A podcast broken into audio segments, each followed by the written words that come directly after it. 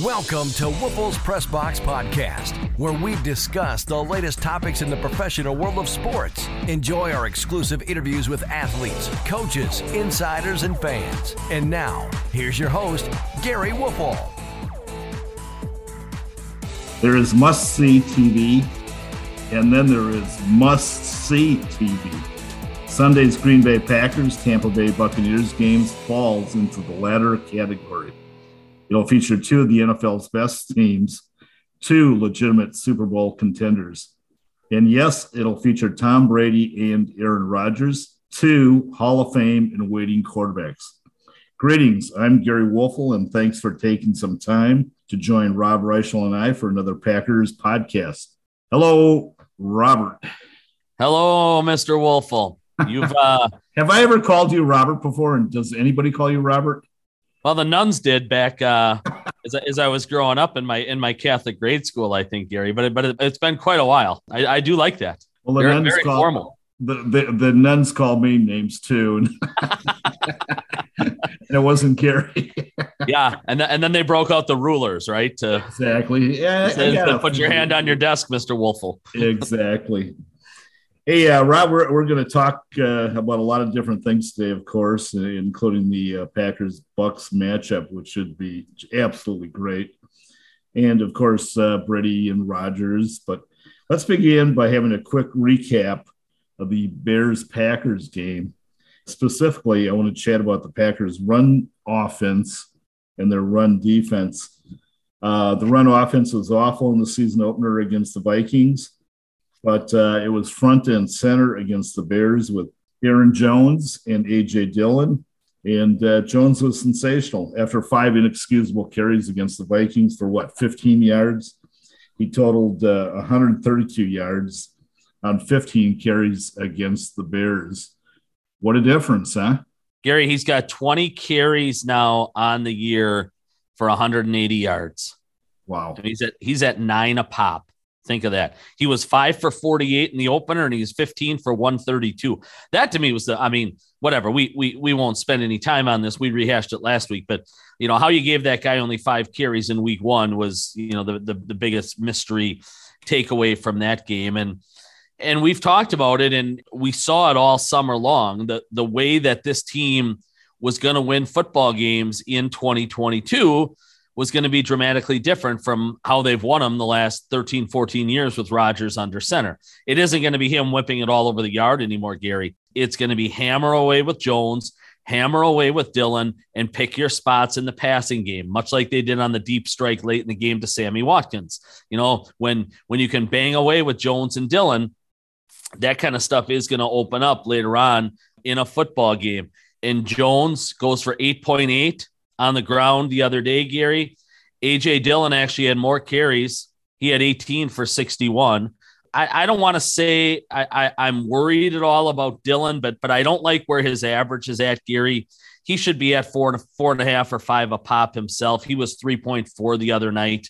Now they were ganging up and did a pretty nice job taking him away, but there, there's no question when you watch that football game. I mean, Jones is the more dynamic of the two. They're going to bang away with Dillon and try to wear out a defense and and then give Jones the ball and, and hope he hits some home runs along the way. I think we're learning Dillon's not going to be a home run hitter in general, Gary, but he is going to wear out a defense and and you can't put a price tag on that because that, that that's an enormous you know benefit to to an offense.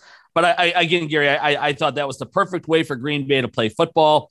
Rodgers was, you know, he didn't like his second half performance, Gary. By then, to me, the game was largely decided. I know they only scored three points in in the second half, you know, but that 21 point third quarter or second quarter, I mean, really kind of was you know sprung them into the the second half and and put them in complete control of that football game. And and then for the most part Gary they let the defense do the work and you know they kind of picked their spots on offense. But I thought Rodgers it, it wouldn't be fair to call him a game manager Gary because he's more than that. But that's what he was at different points in that football game kind of picking his spots in the pass game and and letting the running backs do the you know the the bulk of the work. And again, I, I think that's their recipe for success in winning football games. Certainly in the first half of the season, Gary, as these rookie wide receivers grow up, uh, whether it'll be the whole season or not, I, I, I guess we'll find out.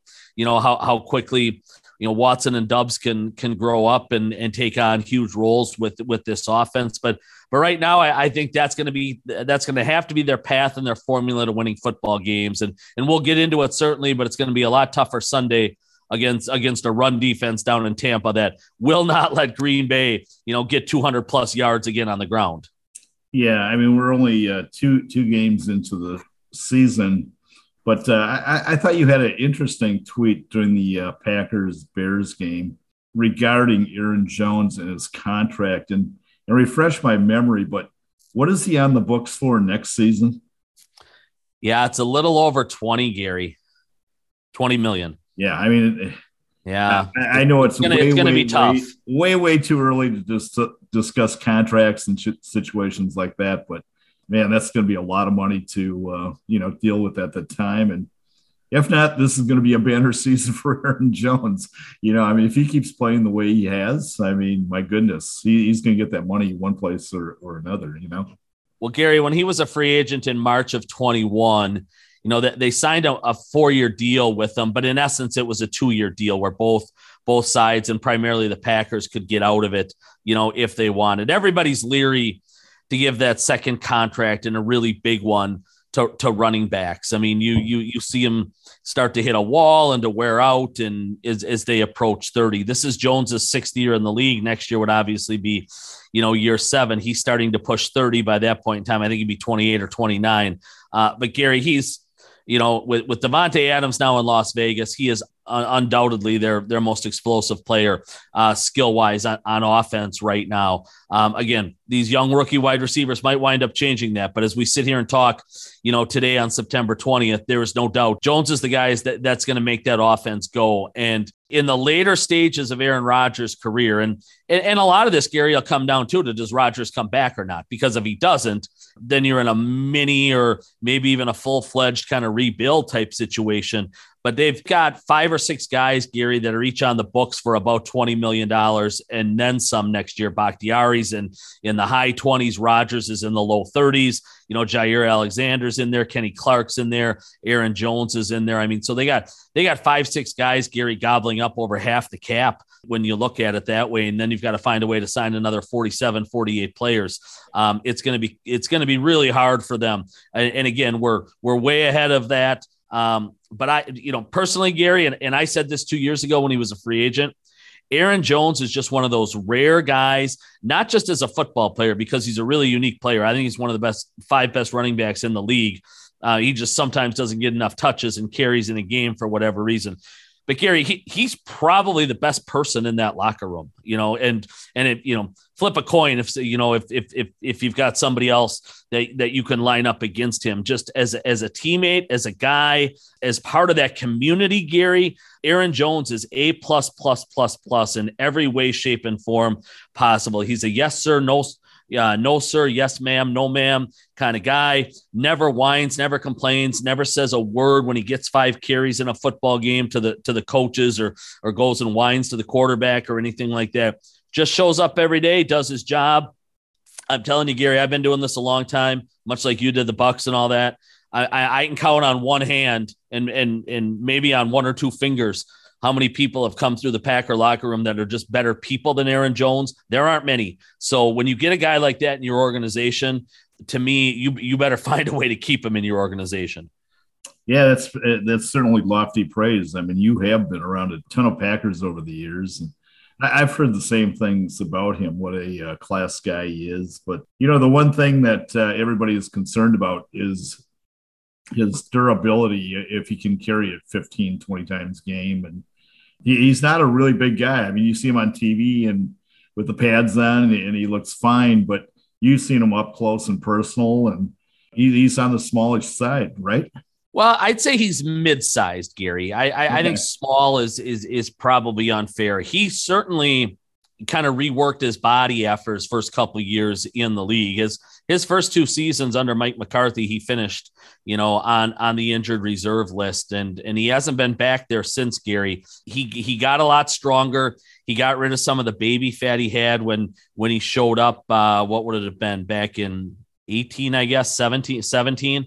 So he's reworked his body since since that early, you know, stage in his career. But yeah, no, I mean he's he's never going to be one of these one of these AJ Dillon guys that you can give the ball to 30 times a game. But I, I think they found a nice balance, Gary, you know, where maybe maybe Dillon winds up leading him this year in carries and Jones winds up leading him in yards. And and Jones, I think Jones is more than capable, Gary, of you know carrying it, let's say 12 to 15 times for sure. Mm-hmm. And then you maybe target him another five times in the passing game where his touches wind up in the vicinity of 20. I, you know, 17 games now, Gary if he, if he touched it 20 times a game, you're looking at 340. That might be a little high. You probably want him south of 300 a little bit by that by the time you get to the end of the year, just to make sure you know he's healthy and clean for the playoffs. But he can get it 17 to 20 a game, I'd say, Gary, and and be okay. It's it's tricky. There there are weeks I'm sure where they're gonna they're, they're gonna scale him down a little bit and and make sure they they keep him fresh based on on how his body's going. But but I think for the most part, Gary Matt LaFleur's found a nice balance the last few years with with Aaron Jones, how to you know how, how to get him the ball the right amount of times and then have him still be really fresh for the playoffs. Well, you uh, kind of beat me to the punch there. Uh, it's obvious LaFleur wants to get both those guys uh, more involved in the offense. They're they're playing them in tandem, and personally, I'm not a big fan of that. I, I know where he's coming from. He he claims he wants to get his best players on the field, but I kind of like the idea of Dillon coming off the bench fresh, you know, instead of being in the game. And even if he doesn't carry the ball, he's got to block or do something. I, I really thought last year at times that one-two punch was as good as any in the NFL. Uh, what, what's your take on that? No, I, I, like what they're doing, Gary. I, I really do. I think they, they found out in a lot of the self scout that they did that they, they were pretty predictable, you know, when and, and defenses picked up on it. You know, when Dillon came into the game, it was typically going to be a run call. And Aaron Jones, you know, the, the, the percentage of runs certainly dropped when when he was on the field. I, I think you leave foes guessing a little bit right now when they're out there together. Number one, if it's a run or a pass. Number two, who's getting the ball. And then number three, you know, Gary, they are both really capable of catching the ball out of the backfield. I, I think that's far and away the most underrated part of AJ Dillon's game right now is, is his hands are, are really, really good. And nobody saw that coming out of Boston College because they didn't throw him the ball, kind of like Badger running backs. They don't they don't throw him the ball. Um, and and it, and you do scratch your head and you wonder, my God, you know, if you know, why, why didn't Paul Chryst throw Jonathan Taylor the ball, right? And in, in Madison, why, why didn't they why didn't they throw it more to, to Ron Dayne back in the day or whatever? And you know, AJ Dillon's one of those kind of guys. He he just he never got those opportunities, Gary, when he was at Boston College to catch it. And and he's kind of blown the Packers away a little bit by his ability to catch the football. And and Gary, I would argue right now, I mean, they, they, they want to call Allen Lazard their their number one wide receiver, and, and that's all well and good. I I think you can make a case Aaron Jones is their number one wide receiver. Yeah. Um, you know, that, that, that, we all know they don't really have one, but, but I would say this, I don't know that anybody on the roster is better than Aaron Jones. I mean, his hands are outstanding. So my point with all that, Gary, is when you get the two of them on the field together, there, there's a lot of guessing games uh, for the defenses. You, you, you can do a lot with you know pre-snap and and motion and and things like that mm-hmm. moving guys all around getting matchups you like you can get you can get Jones and Dillon lined up against against linebackers which is a huge mismatch obviously for Green Bay so no I I, I like it you know we'll, we'll see moving forward how much how much they continue to stick with it but but Gary I, I would argue after Rodgers you know th- those are your best two offensive players right now and and you want to see them out there you know, certainly a combined 100 snaps a football game and in in whatever way, shape, or form that winds up being. I, I, I think that's pretty good offense right now for Green Bay. Yeah, uh, you brought up former uh, Badger running backs, and I don't want to make a big deal about this, but did you see where Jonathan Taylor got like five carries, something like that, single digits the other day? Yeah, you know, I, I am a big fan of that. About? I'm a big fan of that organization, but they're heading south in a hurry, aren't they? Yeah, I mean, you, you got arguably, you know, the best running back or, or, one of the top two running backs on your team, and you give him five. I mean, it was it was very similar to the uh, Aaron Jones case, you know, with the Packers in Minnesota. Uh, it, it was just mind boggling.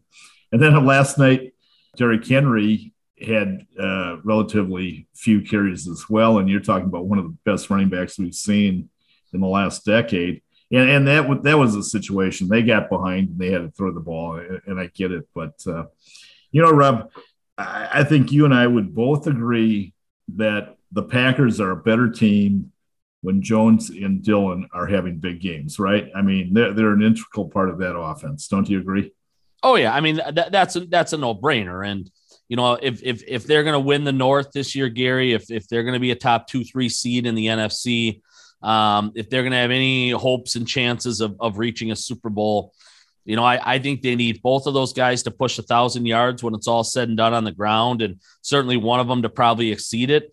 I, I think Jones is going to end up Gary with 70 catches. I think Dillon's going to have 50. Um, you think Jones is going to have 70 catches? I do. Wow. Okay. It's only four, Gary. That's only four a game these days. Yeah, that's that's true. We got another game. It, it seems like a lot, though, doesn't it? When you no, it, it totally does. Or, but I, I, I, I, have said it since you know since they traded away Davante. I think Aaron Jones will lead them in receptions. Um, and it's again, it's it's not going to be a particularly high number. It's not going to be triple digits like we got used to seeing with Jordy and Davante and and some of these remarkable receivers the Packers have had. Um, this is this is going to be a flashback, Gary, to you know the mid '90s where the Packers were growing up a little bit with Favre and and they you know after they lost Sterling Sharpe, where they didn't have that remarkable stud wide receiver, and then you of course you remember in '96 when when Brooks suffered that devastating knee injury what did they have then? They had they had a second year guy in Freeman. They had Edgar Bennett. They had you know Andre Rison for the second half of the season. You know they had a couple good tight ends in Jackson and Chmura. Um, they had other good running backs. So the the ball got spread around, Gary, and and I think that's what's going to end up happening. And I think when it's all said and done, Jones Jones will be the guy that, you know, maybe, maybe Gary at 65, 62, but, but I have a hunch that, you know, whatever his number is, it, it's going to be higher than Allen Lazard's. It's going to be higher than Sammy Watkins. It's, it's going to be yeah. higher than Christian Watson's. Yeah. You know what? Uh, and I agree. I mean, the, the, the reason I brought that point up was that what the Packers are doing is kind of contrary to what is the trend in recent years in the NFL where the running game isn't emphasized. Okay. Now it, it, it's this time of the podcast, Rob, where I'm going to throw you a trivia question. Okay. All righty. I hope you brought your A game. I, am sure you did. It's it's uh, it's my favorite time of the podcast, Gary. The two teams that uh, participated in last year's Super Bowl, the Rams and the Bengals, where do you think they ranked in rushing last season? Okay. Oh boy. The two teams that that that were in the Super Bowl, the Rams and the Bengals. So the Rams were hit with a blow early when they lost Akers. Mixon, I know, had a terrific year, but so did Burrow and that group of wide receivers. Boy, oh boy. I'm going to guess, Gary, yeah. 22nd on the Rams and 15th on the Bengals. Well, you're in the ballpark. That, that, that's okay. not a bad guess. The Bengals were 23rd in that Washington. low. Wow. 23rd, okay? Yeah. And then the Rams, uh, this, this is mind boggling. They ranked 25th. Yeah, that doesn't that doesn't shock me. They were trying to patchwork that thing together yeah. all year. You remember? Yeah, it, I, would thought, I would have thought the Bengals were better with Mixon because he's a yeah. he, he's a stud. But yeah, they they did they do love to throw it over there. No, that's and and, and you're right, Gary. That that that's more the norm right? That's yeah. So I mean, that, that, that's typical if you trace the last 10, 15 years. There aren't there aren't a lot of teams that go to a Super Bowl anymore that are ranked number one, two, three in the in the league and in rushing. And I don't think Green Bay is going to end up there, Gary, when it, when it's all said and done at number one, because teams are going to start to to focus a lot more on that and and try to take it away as as as everybody under, starts to begin to understand that that's the calling card now for for this offense that you know Jones and, and Dillon are going to be the bell cows to making this thing work. But um but I do think Gary when it's all said and done it's a top 5 or 7 or 8 rushing attack um mm-hmm. I, I totally agree I, yeah. I just thought it was interesting though that you know it, it, it works for the Packers, but you know for two teams that were in the Super Bowl, it wasn't all that that big of a deal. Yeah, and and again, it it hasn't been over the over the last several years. You, you gave me a great story idea, Gary. I'm going to look into that and write something on that in the next, you know, in in the next week, I think, or so. But I don't think Tom Brady's had a top five rushing offense for the most part. You know, the the last one I remember who would have Gary is probably Russell Wilson, right? With with yeah. with with Lynch, and and they love to they love to hammer away and and let that Legion of Boom defense kind of carry the day a little bit. Um, you know, but uh, yeah, well, there, there, haven't, the, there, haven't, been many, Gary. No, and you know, and, and then you know, on the flip side, from a passing standpoint, the Rams last year were fourth, okay, in passing. Yeah. The Bengals were sixth, okay. Yeah. And yeah. then you throw in some other teams. Uh, the Chiefs, for instance, were third. The Packers were what seventh. The Bills were eighth. To me, that that's what it's all about. I mean, it's been that way, like you said, for a while. But man, it, it, it really stood out when I saw those numbers. Yeah, and Buffalo's leading rusher is usually the quarterback, right? And Kansas City hasn't been able to run the ball worth a lick since Mahomes got there, and and they keep finding a way to win. No, I mean you're right. Typically, in today's NFL, it's it's on the it's on the arm of your Hall of Fame or your All Pro or your Pro Bowl quarterback, and and and on a, on a given year, Gary, when you know out of those 14 playoff teams, usually 10 of them have elite level type quarterbacks. I mean, if you've got an elite quarterback, you're you're probably going to the playoffs, and if you if you look most years at, at the top 10 running backs rushing wise in the league, maybe only two, three, four of those guys make it to the playoffs. It's a it's a passing league. So you're you're right. What Green Bay's doing or wants to do offensively would kind of buck the trend a little bit. You know, that they're going against the grain, almost almost Billy Beane Moneyball kind of a, a yeah. approach to, to to to football right now, right? Win it with great defense and a running game. And and and and Gary, if, if this is the group of wide receivers that they're going to carry all season long. I mean, if, if if they don't add a piece at the trade deadline or anything like that, I mean, that that's how they're going to have to play football in oh, no in December question. and January to to to beat the Eagles, right? To to to beat Tampa Bay, to beat the Rams, to beat the 49ers. So it's an unconventional path, Gary, in today's football world. But uh, you know, I'll be honest, I I kind of like it. I, am anxious to see how it plays out. Yeah, you know, uh, the Packers' run offense obviously is, is going to be fine. I mean, when you got Dillon, you got Jones, you know you're going to be pretty darn good in that category eventually. Rob, I, I, I have concerns about their run defense. I mean, you look at that uh, Packer defense, and it's just loaded with talents. Um, you know, at all three levels. You know, along the line, linebackers, secondary. Yet they have still have had problems stopping the run.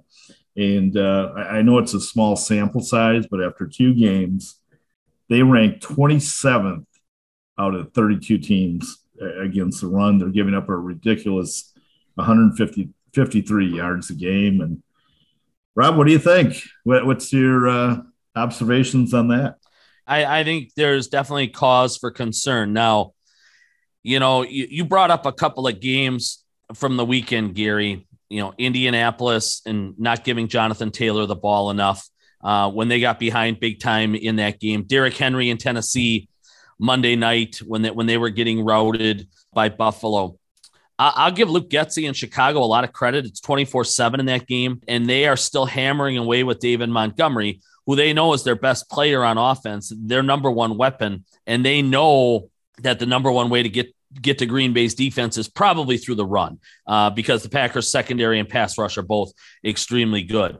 And on the one drive, Gary, where you know my, they eventually got down to the goal line and Fields was denied. I mean, Montgomery ran, ran wild on that drive. Now, now Chicago finished with 180 on the ground. Gary, I, I, I think about 65 came on that drive. You know that when they were down 24 seven, and Green Bay was playing a little bit softer, uh, mm-hmm. especially in the back because they were playing pass not run. I'm not making excuses for them whatsoever, but they certainly were in, you know, more prevent, you know, pass type defense look scary than than they were in in terms of base trying to take away the run. But Gary, it, it's a huge concern. And and you look at Sunday coming up, you know, Tampa Bay has slightly altered their philosophical approach to playing football now too, with Arians being gone as the head coach there and Todd Bowles in now, where they want to run the ball a little bit more. And Leonard Fournette is going to get the ball 25 times come Sunday uh, against Green Bay, and they're going to hammer, hammer, hammer away with with Fournette, who.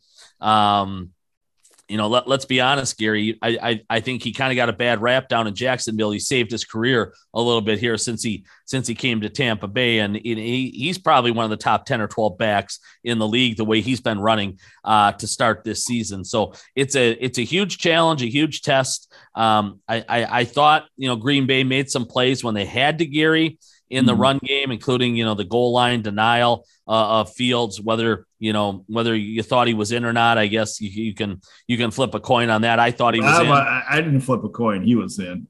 Yeah, I agree. I think he was in. You know, and you know, Packers why, caught a break. Why? Why do they even bother having replay? I mean, it, it's such. A, I know. I agree. Every. I mean, I the agree. commentators said he was in. You you could see the ball broke the plane. So. You know why they have replay, Gary? Because they can keep us uh, glued to the TV for three and a half hours instead of three. Doesn't hurt the ratings, does it? and they can charge advertisers even more than they're already charging them. That's why. Yeah, yeah good, I, am with you. Re, re, re, replay is the devil to me in in today's NFL, Gary. But yeah, it, it's a huge concern. It's it's it's the number one thing they're going to have to get cleaned up here moving forward. It, it's been their bugaboo. You know, the the entire LaFleur era Gary on the defensive side of the ball. You even think back, you know, to that 2019 NFC Championship game, you know, where Raheem Mostert, I think, you know, is still scoring touchdowns for the 49ers against, you know, that that that Packer defense from it's been a mediocre unit, you know, for the most part, Gary, in terms of stopping the run. It shouldn't be right now because they've got the beef up front. They've got they've got plenty of depth up front to rotate those guys. They've got, you know, the fastest combination of inside linebackers that they've you know had in decades, Gary, between Walker and Campbell. There, both their edge rushers are decent against the run, and and again, there's there's really no reason that that you know the Bears are averaging what I think it was five and a half yards a run the other night, Gary. It's it's it's inexcusable. So it's clearly the number one concern. It needs to be on defense. Their their pass defense was obviously outstanding. You know, I think Fields only threw for 70 yards. But at the end of the day, when Montgomery's going for eight yards a carry, right, and Herbert's going for nine, and and Fields is running the ball when when he wants to, it's it, it it's a bad night in in that department. So yeah, they they've got to get that fixed, Gary. You know, part of it, I, Rob, I've never been a big proponent of three four defenses unless you got like three exceptionally good linemen, and you look at Lowry, Clark, and Reed. I, I think Clark is clearly the best player. I nobody would argue that, but Reed and Lowry, I think, are pretty much run of the mill players. And I would love to spend some time or have see, see somebody else do some research on the elite defenses in the league and see if they use a, a base three man front or a four man front and uh, go from there. But I, again, I've never been a big proponent of a uh, three four defense. Yeah, I mean, for that reason, against the run. Sure. I mean, there, there's pros and cons, obviously, to both. You think of the great Fritz Shurmur defenses, right in the '90s; those were four threes mm-hmm. that, that that he exactly. employed. Although, although, if, I mean, people don't realize this when when Green Bay went to to San Francisco in and pulled that huge upset in the what was it the 95 playoffs the the, the second the divisional game right before they lost to Dallas Fritz changed everything on the fly that week, Gary, and he threw in a 3 4, and they ran a 3 4 that whole game against uh, Steve Young and the 49ers. But yeah, no, for the most part, he was he was a 4 3 base. And, you know, Capers played a 3 4, and so did Pettine. And, and now you're seeing, you know, the same thing with Joe Barry there's obviously pros and cons, Gary, to, to both, right? You yeah, know, when, absolutely. When, I, when, I, would love to see a breakdown, though. I, I yeah, I mean, I mean, and, and and I think I think it would wind up being relatively predictable. I I, I think the teams in a four three are probably for the most part going to be more stout against the run, just because you've you've you've got an extra seventy five to hundred pounds of beef typically on the field with with that with that one player. When you when you add that three hundred pound, you know, either tackle or end, and and I think I think the ones in the three four Gary arguably might might play the pass a little bit better because you know just just when you look at skill set, body size, positions that these players are playing, that I, I, think that's a reasonable guess if if we went and, and did broke it break it down. You know, all, all those years, Gary, you know, under you know, both really, you know, Pettine and Capers, they didn't mind giving up four and a half, five yards of carries. And they, they said, let, exactly. let, let's, let, let, let's make these, let's make these other people, let's make the Bears and the Vikings and the Lions of the world have 12, 14, 15 play drives where they have to grind it out. The whole, the whole key is not giving up something 57 yards over the top and nickel and dime you to death on, on the way down the field because their belief was eventually the offense was going to make a mistake. And, and that's a tough way to, to make a living is, is those long drives. So th- they were okay. You know, if, if you had to give something up to them, the most important thing was giving it up in the run game. And I, and I don't think that ph- philosophy has necessarily changed with, with this current staff. If you are going to give something up, it's going to be a high number in, in the rush game. I mean, at the end of the day, Gary, they gave up 10 points. They made some plays when it, when it really did matter. Now it's it, it, like we said, it's going to get a lot, lot tougher come Sunday when, uh, you know, the greatest player in the history of probably any sport is on the other side of the field. Well, I'll tell you what, I, am down on the Packers' uh, run defense, but I'll tell you what, I, again, we're only talking about a small sample size here of, of two games, but I really, really like what I've seen from the special teams. Uh, all those moves yeah. during the off season, bringing in a new coach, spending some money on hiring him, changes they made in their schemes. Again, you don't want to rush to judgment here, but so far so good for the special teams. So uh, Gary, the other night was I as I was watching and writing at the same time, I thought to myself, God, the last time Chicago was in Green Bay, December of last year, was probably the worst special teams game I've ever seen. You know, by, by a Packer team, and I, yeah. I am like, I, and and I'm getting old, and I can't remember everything, Gary, the way I once did. And I'm like, what? Rob, now, what anybody that gets younger? so I, I went and dug up these plays, Gary. Now, now, now, now here's just a few of them because I won't I won't waste our whole time on this. But last year, okay, yeah. Jakeem Grant from the Bears takes a punt back 97 yards for a touchdown.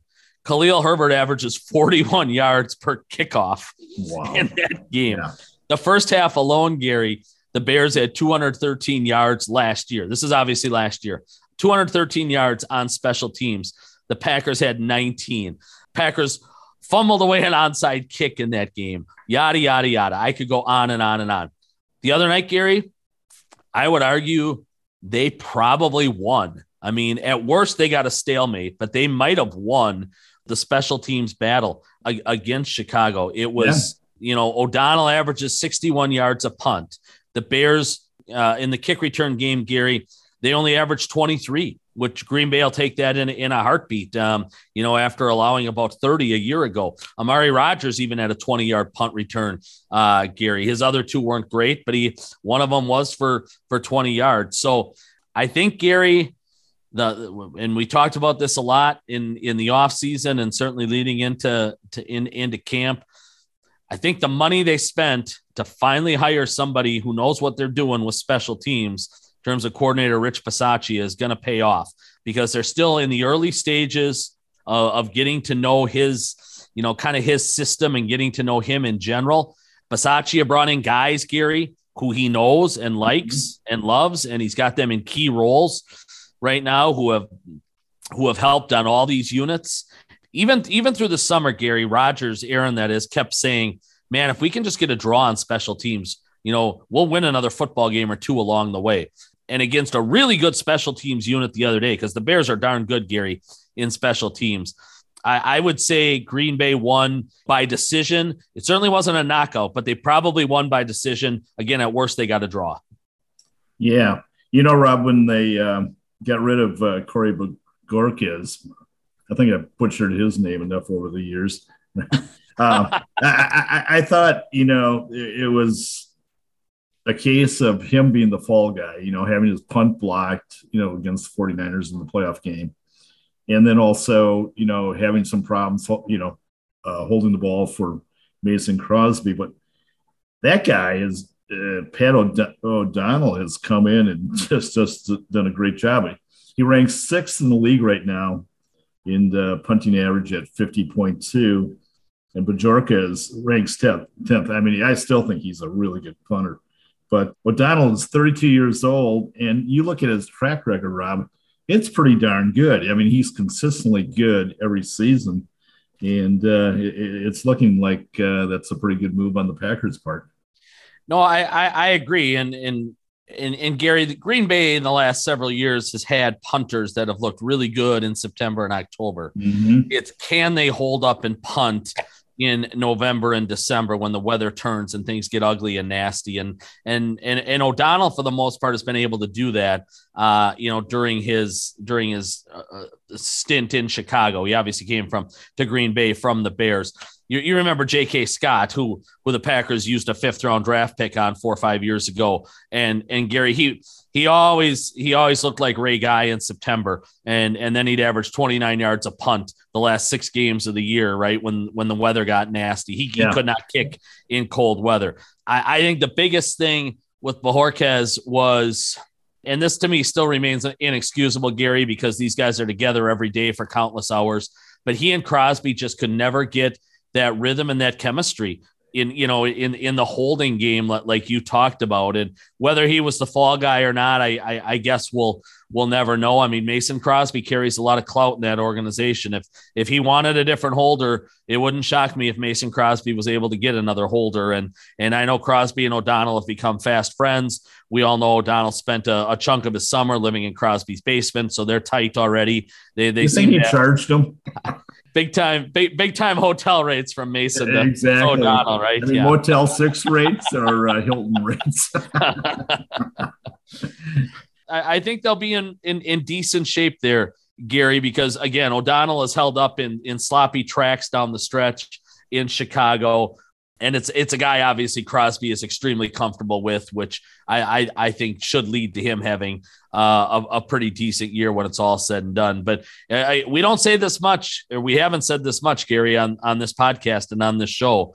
But uh, I I do think things could be looking up for the Packers special teams. Yeah, I mean, you know, Crosby's two for two, and granted, again, uh, keep harping on this. It's only two games, but when you saw him last year uh, it was kind of a train wreck. He was what 25 of 34 or something like that. Yeah. Uh, what second second worst uh, field goal percentage of his career in an outstanding career. So uh, if if that makes a difference with Crosby, hey, I'm all for it. And the other thing, Amari Rodgers actually looks like a decent player. Did we ever say that last season?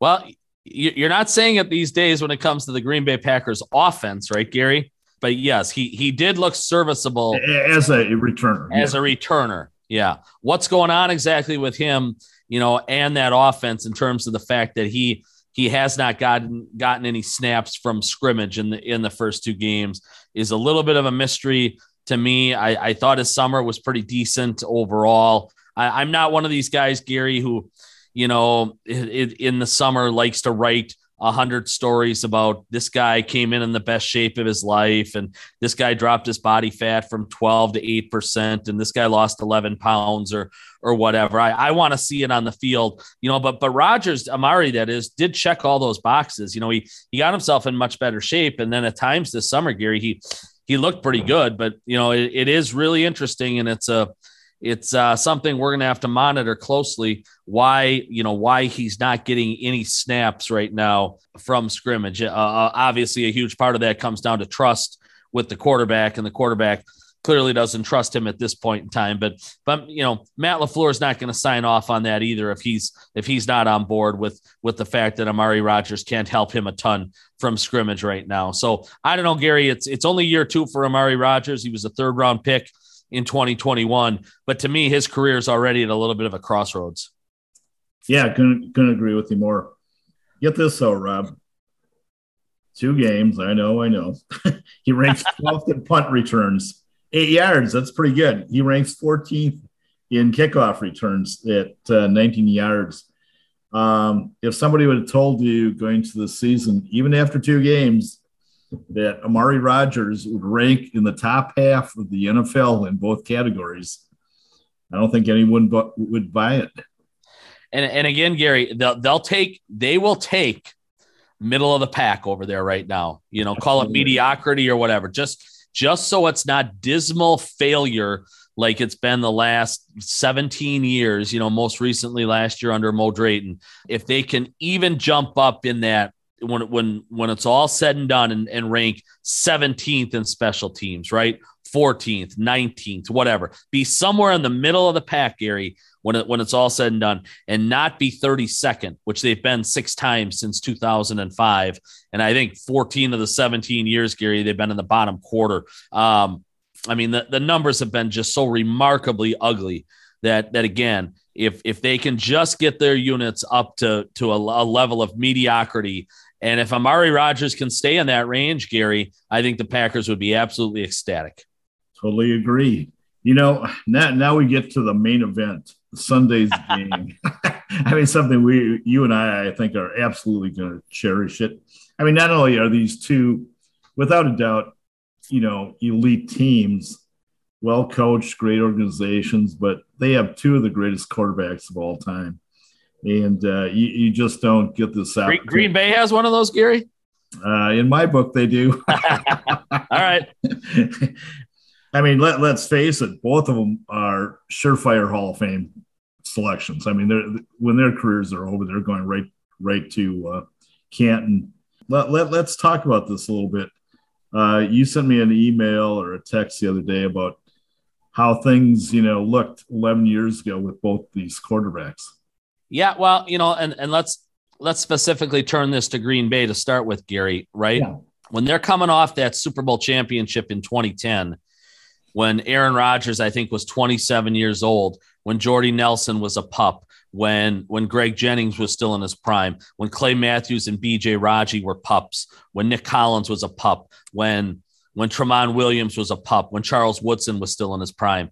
I mean, I remember talking to guys all through that organization, Gary, that said, we are, and, and I use the term we because I'm I'm quoting Packer people saying exactly we, we are in position to win three out of four, three out of five, two out of three, whatever, multiple, multiple Super Bowl rings, right? And they were. I mean, everything lined up. They they had the cap in perfect position. They, they had they had young players in their prime. A lot of those offensive linemen were in their prime. Gary, I mean, uh, Jermichael Finley was in his prime. I could go on and on.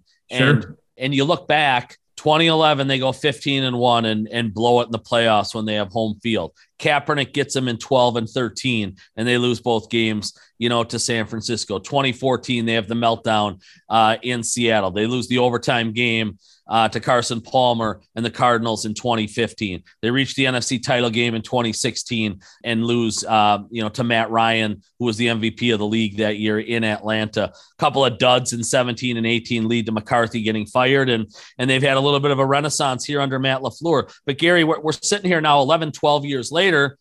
And they haven't been back to the big dance. And, and if you would have told me back in 2010, 2011, that, you know, I think at the time Tom Brady had three rings, Gary, and Aaron Rodgers had one, that four more rings were going to be won by somebody between 2010 and 2022.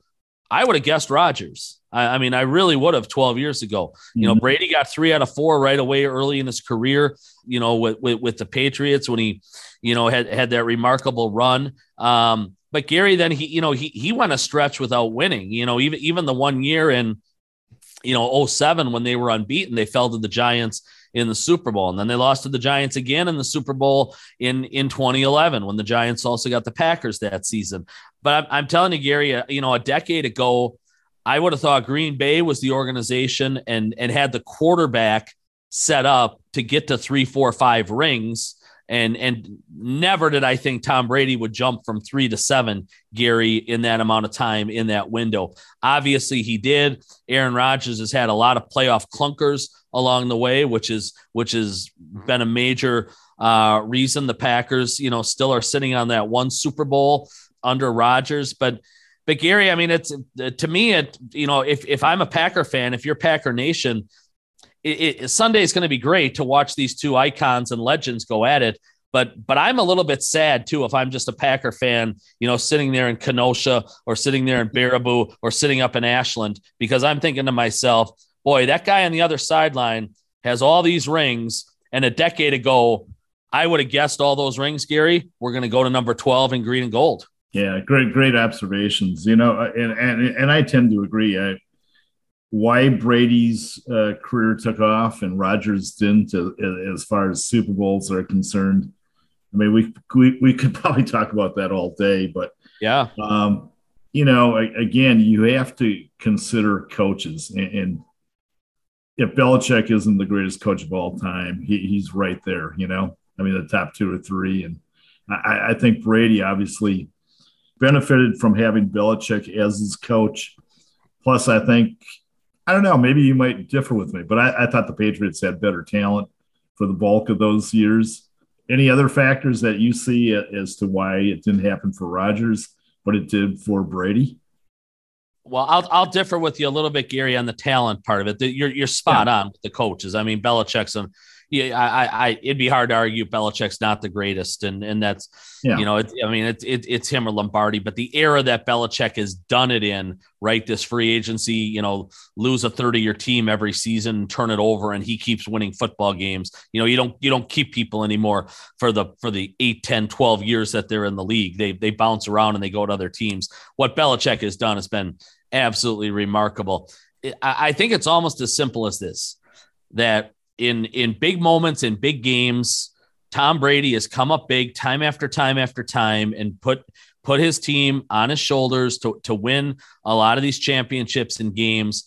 And and and we uh, Gary, we can go through this and and pick it apart, and we'd need a whole nother podcast to do it you know, but Aaron Rodgers has had just an enormous amount of playoff clunkers. I mean, Eli Manning clearly outplayed him in that 2011 season when they were 15 and 1 and everything that year lined up for Green Bay to go back and repeat as Super Bowl champions. Um, the 24 2014 NFC Championship game out in Seattle. There's a lot of people you can blame, but but that game doesn't come down to the last three minutes if Rodgers is is better early on. Gary, you know he he had a passer rating that day of about 55. Um, the de- I mean the defense did everything they could that day. Um, they, they took the ball away four times from Russell Wilson. It was 16 nothing at halftime. It should have been about 24 to nothing or something like that. The Green Bay failed uh, to take advantage there. And then Gary, you look at NFC championship games in like 16 and 19, and the Packers have no points at halftime in either game.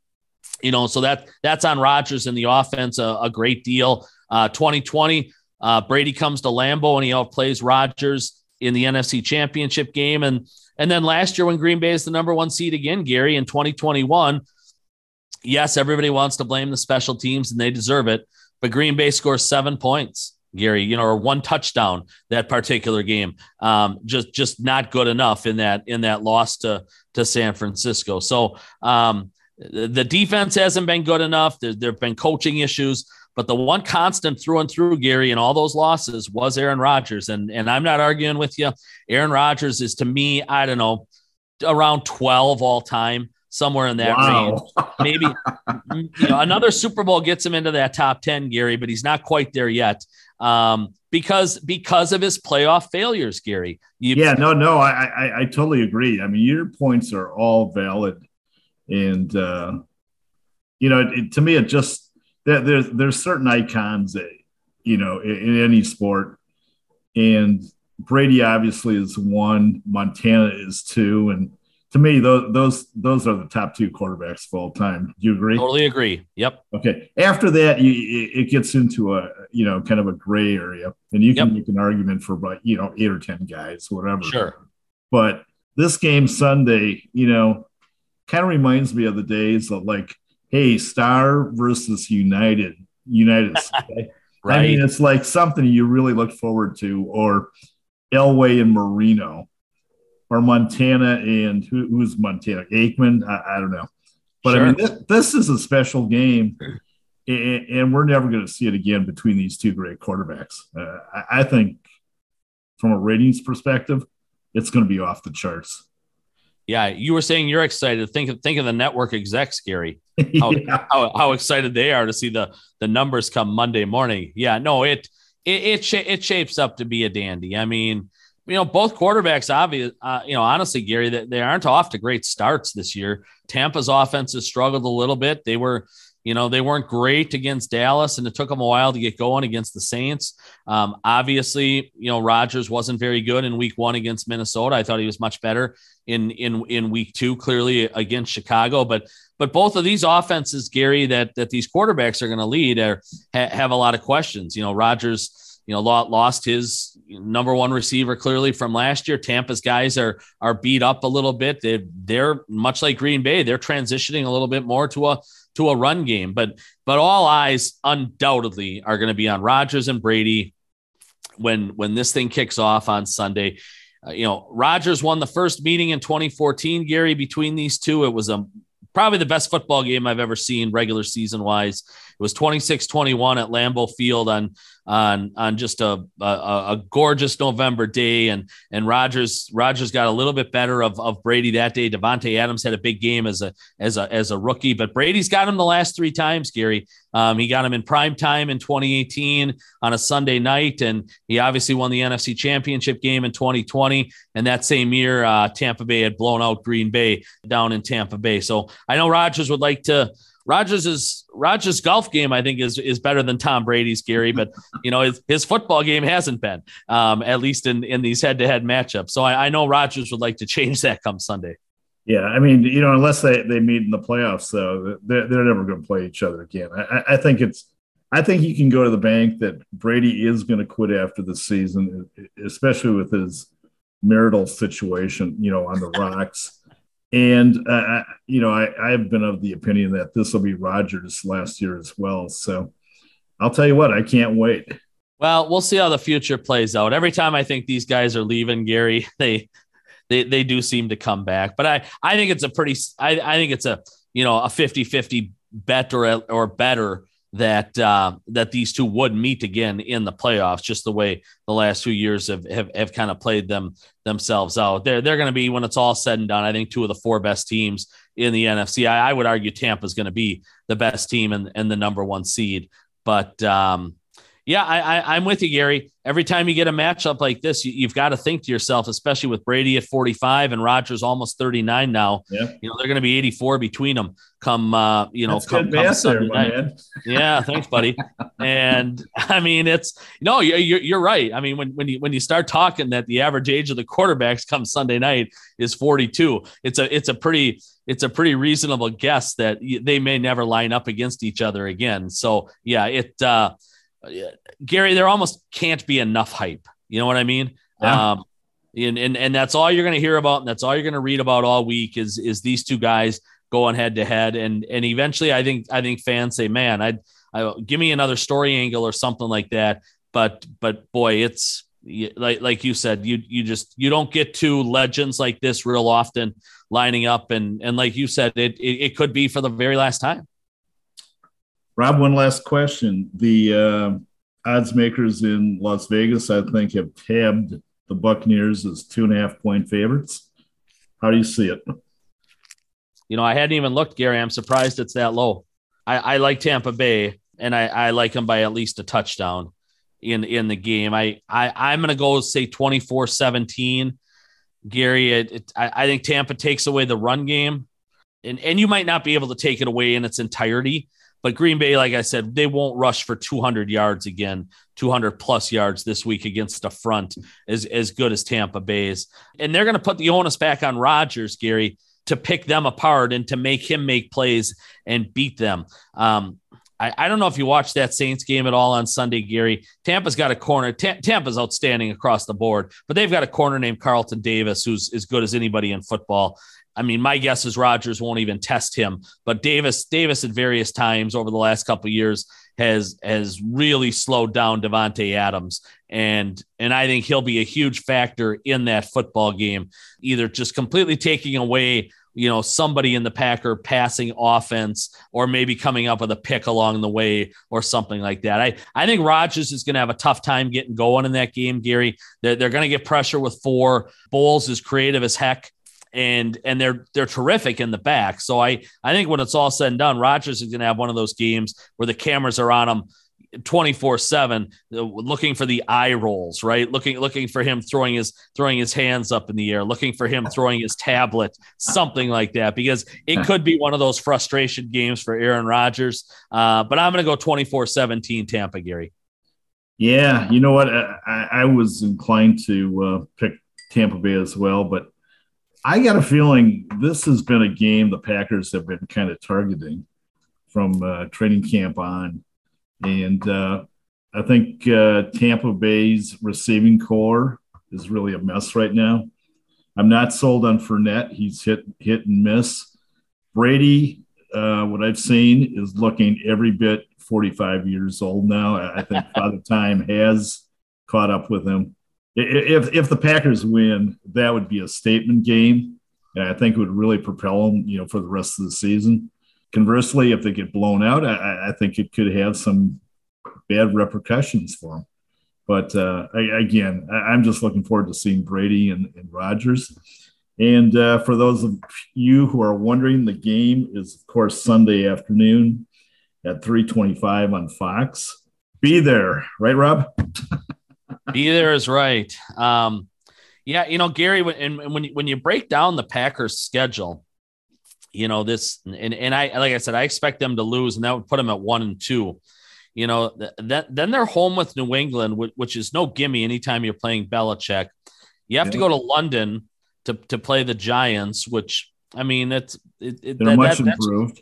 I mean, yeah, that that's going to just be a weird week, I think, in general for all these guys, and and then you've got to fly home and and play the Jets. Now, you know, at, at the start of the year, Gary, I kind of thought Green Bay would would go three and zero oh in that stretch, the Patriots, the Giants, and the Jets. But um, the Giants are better, I think, than we thought, or at least they're two and zero. Oh. I don't know if they're better, yeah.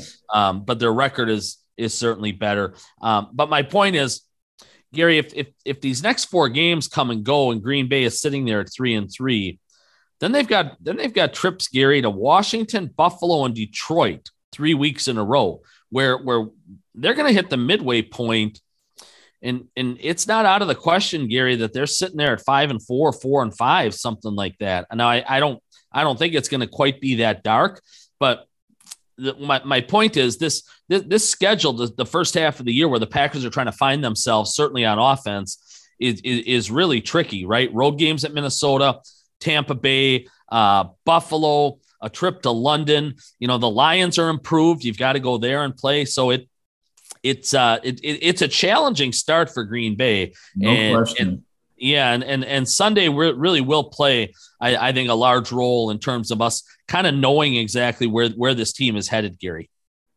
Rob, good stuff as usual. Uh, thanks for uh, helping out today.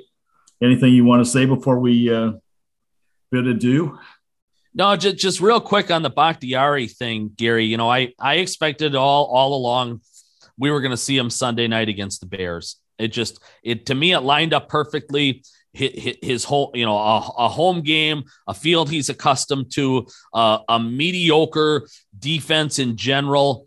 Um, and it didn't happen, obviously. Elgton Jenkins, kudos to him for making it back, Gary, um, in about nine and a half months. Just a remarkable recovery, and and and Jenkins did did yeoman's work, I think, the other night. Um, the Bakhtiari mystery, though, Gary continues. I, you know, we're doing this on a Tuesday. Uh, a lot of the week has to play out yet. To me, it would be really tricky to bring him back now if he's, you know, if if he's trending that way to bring him back on the road in Tampa Bay against that defensive line and that front. So I, I don't know, Gary. I'm starting to really wonder. Uh, we're we're at about 630 days now since Bakhtiari tore that tore that ACL. And I and I'm really starting to wonder, Gary, you know, just will we ever maybe see David Bakhtiari again? Uh, partner, I'm I'm on the same page with you. Uh, I, I have some serious reservations. Have had some serious reservations if he'll ever come back 100. percent I, I think he'll come back because it's modern medicine, but uh, whether he'll be able to play at that same elite level, I have real, real doubts. So anyways, uh, good stuff, Rob. Thanks again. And uh, thanks to our listeners. Take care and all the best. For more sports news, check back every Tuesday for our latest show. You can also follow Gary on Twitter at Gary Woelfel and WoelfelsPressBox.com.